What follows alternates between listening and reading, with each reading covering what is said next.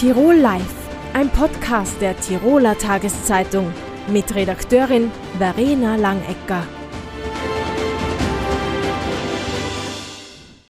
Alois Reiner, sind Sie zufrieden mit der Halbsommer-Tourismusbilanz? Äh, grundsätzlich dürfen wir uns zufrieden schätzen. Wir haben mit äh, Mai und Juni, diese zwei Monate, müssen wir auch immer zusammenfassen bei den Zahlen, recht gute Zahlen präsentiert bekommen. Hängt auch ein bisschen mit der Verschiebung von den Feiertagen zusammen. Und äh, dass jetzt im äh, ersten Abschnitt der Juli bei den Berechnungen dabei ist und dann auch die Zahlen wieder so gut sind, freut uns natürlich ganz besonders. Wir hätten nicht damit gerechnet, aber es ist äh, so eine kurzfristige Dynamik bei den Buchungen, dass man wirklich teilweise 14 Tage im Vorhinein nicht sagen kann, welche Auslastungen unsere Häuser haben. Mhm. Es gibt ein kleines Plus im Vergleich zur Vor-Corona-Zeit, also zum Vor-Corona-Sommer 2019. Geht das immer mehr im Tiroler Tourismus jetzt also doch weiter? Ähm, da geht es nicht um das immer mehr, sondern da geht es auch um die Verschiebung der Zeiten, wo unsere Gäste buchen. Ich habe ja gerade vorher angesprochen, dass im Mai, Juni sehr, sehr gut gebucht war für diese Verhältnisse. Und genau das ist eigentlich auch der Schlüssel zum Erfolg langfristig, dass man versucht, die Vorsaison ausgeprägter zu nutzen. Da äh, bemühen sich unsere ganzen Wirtinnen und Wirte sehr und die Unternehmerinnen und Unternehmer. Äh, denn mehr als wie voll geht ja dann nicht im Juli und im August. Und wenn wir vorher die Zeiten explizit nutzen, vielleicht auch besser bewerben, dort andere Schwerpunkte setzen, dann bin ich schon der Meinung, dass wir da noch ein bisschen Luft haben und dafür ist es dann hinten nicht mehr so knackig. Mhm. Ähm, Sie haben es eh schon gesagt, anders bewerben, die Saison strecken. Was genau ist denn da geplant? Äh, geplant ist, dass man überhaupt die ganzen Anlagen, die man für den Winter geschaffen hat, auch mehr in den Sommer überträgt. Wir sehen ja, dass wir jetzt schon wirklich in der Lage sind, auch ältere Menschen auf die Berge zu bringen. Zum Glück haben wir natürlich diese ganze Infrastruktur vom Winter, die wir, die wir da sensationell gut nutzen können. Es werden auf den Bergen Wanderwege gemacht, auch kinderfreundlich, auch äh, teilweise barrierefrei, wo man ohne weiteres auch einmal mit dem Rollstuhl nach oben fahren kann und dann auch die Natur genießen. Und es wird ja immer wärmer und somit äh, ermöglicht man diesen Gästen auch diese ausgezeichnete Luft und die, das wunderbare Panorama bei uns auf die Berg. Ähm, wie sieht es denn äh, mit dem Motto, das der Tiroler Tourismus auch schon einmal ausgerufen hat, mit mehr Qualität statt Quantität aus? Ähm, das kann ich nur unterschreiben. Wir haben auch bei den, das sieht man auch bei den Mitarbeiterzahlen. Wir brauchen ja wesentlich mehr Mitarbeiter als früher. Das kommt aber nicht nur daher, äh, dass äh, wir mehr Nächtigungen generieren, sondern dass der Tourismus einfach auf die Anforderungen reagiert hat. Äh, der Tourismus hat sich qualitativ verändert. Der Tourismus ist hochwertiger geworden.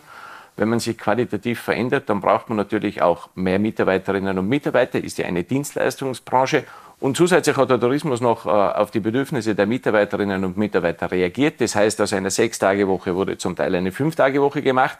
Und äh, bei den Betrieben, wo es möglich ist, aus einer Fünf-Tage-Woche eine Vier-Tage-Woche, somit brauchen wir mehr Mitarbeiter. Und zugleich haben wir die Ansprüche der Mitarbeiter befriedigt und zugleich liefern wir eine höhere Qualität. Heißt es also, dieser Fachkräftemangel, den es zu Saisonbeginn gegeben hat, äh, wurde jetzt behoben? Äh, behoben ist nicht richtig. Es werden noch immer Mitarbeiterinnen und Mitarbeiter gesucht, aber jetzt, wenn man das Ohr an die Branche legt, äh, merkt man schon, dass ziemlich alle Stellen besetzt sind oder sehr, sehr viele. Und äh, wir dürfen nicht vergessen, wir sind jetzt schon Ende August, das heißt, die Saison klingt dann langsam aus. Also der Peak ist schon äh, überwunden, der, der Hochsaisonspunkt. Wir hoffen natürlich auf einen stabilen Herbst. Zum einen vom Wetter, zum anderen natürlich auch von den Temperaturen und von den Anreisen der Gäste. Und dann bin ich zuversichtlich, dass das noch eine gute Saison werden kann. Wie schaut es aus mit Ganzjahresstellen? Das ist ja auch immer etwas, was die Branche überlegt, um Mitarbeiter, Mitarbeiterinnen zu halten. Ähm, es gibt schon sehr viele Betriebe, die äh, mittlerweile einen Ganzjahresjob in der Branche anbieten. Man muss aber natürlich auch Verständnis dafür haben, dass es Betriebe gibt wie im Kütei oder in Ischgl oder in ganz besonderen Lagen, wo man nur von einer Saison sprechen kann. Dass es da natürlich nicht geht, ist auch klar. Mhm. Ah, wir haben es schon kurz besprochen, dem Sommertourismus in Tirol geht es heuer sehr gut. Was sagen Sie Menschen, äh, die die Ruhe während der Corona-Pandemie eigentlich sehr geschätzt haben? Stichwort Overtourism.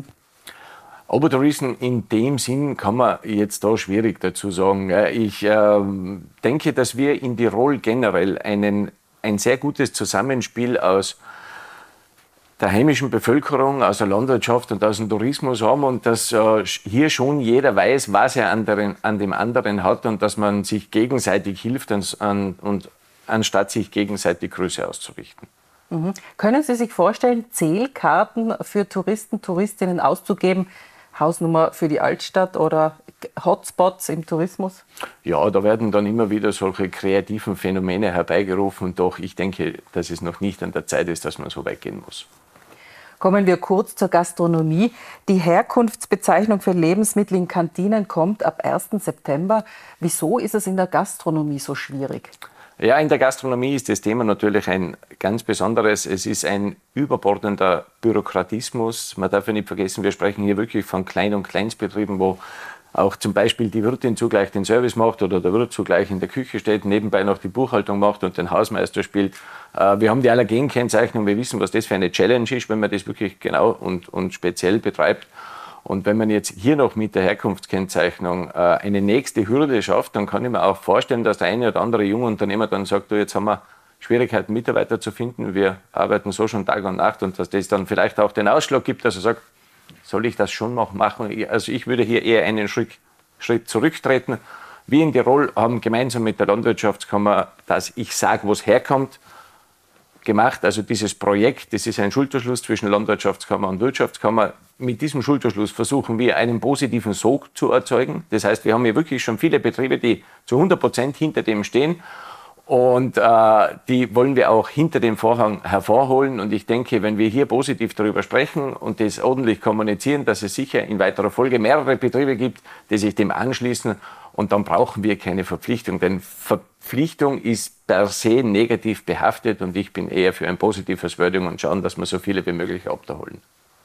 Wie sehr kann, kann sich jetzt die Tiroler Gastronomie eigentlich biologisch und regional oder biologisch schrägstrich regional selbst versorgen? Äh, geht sich das überhaupt aus? Ja, das mit dem, mit dem Bio, ich sage immer so, Regionalität ist das neue Bio. Ich glaube, es ist dem Gast am Ende des Tages äh, wichtig, dass er weiß, äh, was in dem Land produziert wird. Wir müssen uns natürlich auch darüber im Klaren sein, dass bei weitem nicht alles produziert werden kann, was bei uns in Tirol verbraucht wird. Und äh, zum Thema Regionalität kann ich nur sagen, dass man dieses Thema auch neu denken muss. Äh, wir haben, äh, Regionalität endet de facto jetzt mit der Landesgrenze. Schau, stellen Sie sich vor, ein Betrieb in Kufstein bezieht vom bayerischen Metzger seines Vertrauens, der fünf Kilometer entfernt ist, das Fleisch, der aber wiederum seine Tiere zum Teil in Tirol kauft und dann eben in Bayern schlachtet, dann ist das nicht regional. Aber wenn er in Oberösterreich bei einem Riesenschlachthof oder in Niederösterreich das Fleisch bestellt, dann ist es regional. Also da muss man grundsätzlich einmal drüber nachdenken, was ist Regionalität, wo endet die Regionalität. Äh, ganz Europa hat dieselben Vorschriften für die Produktion der Lebensmittel und für die Verarbeitung der Lebensmittel. Also ich denke, wenn man hier ein glühender Europäer ist, dann sollte man da schon ein bisschen weiter als nur bis zur Landesgrenze denken. Herr Heiner, vielen Dank für das Gespräch. Sehr gerne. Danke für die Einladung. Tirol Live, ein Podcast der Tiroler Tageszeitung. Das Video dazu sehen Sie auf tt.com.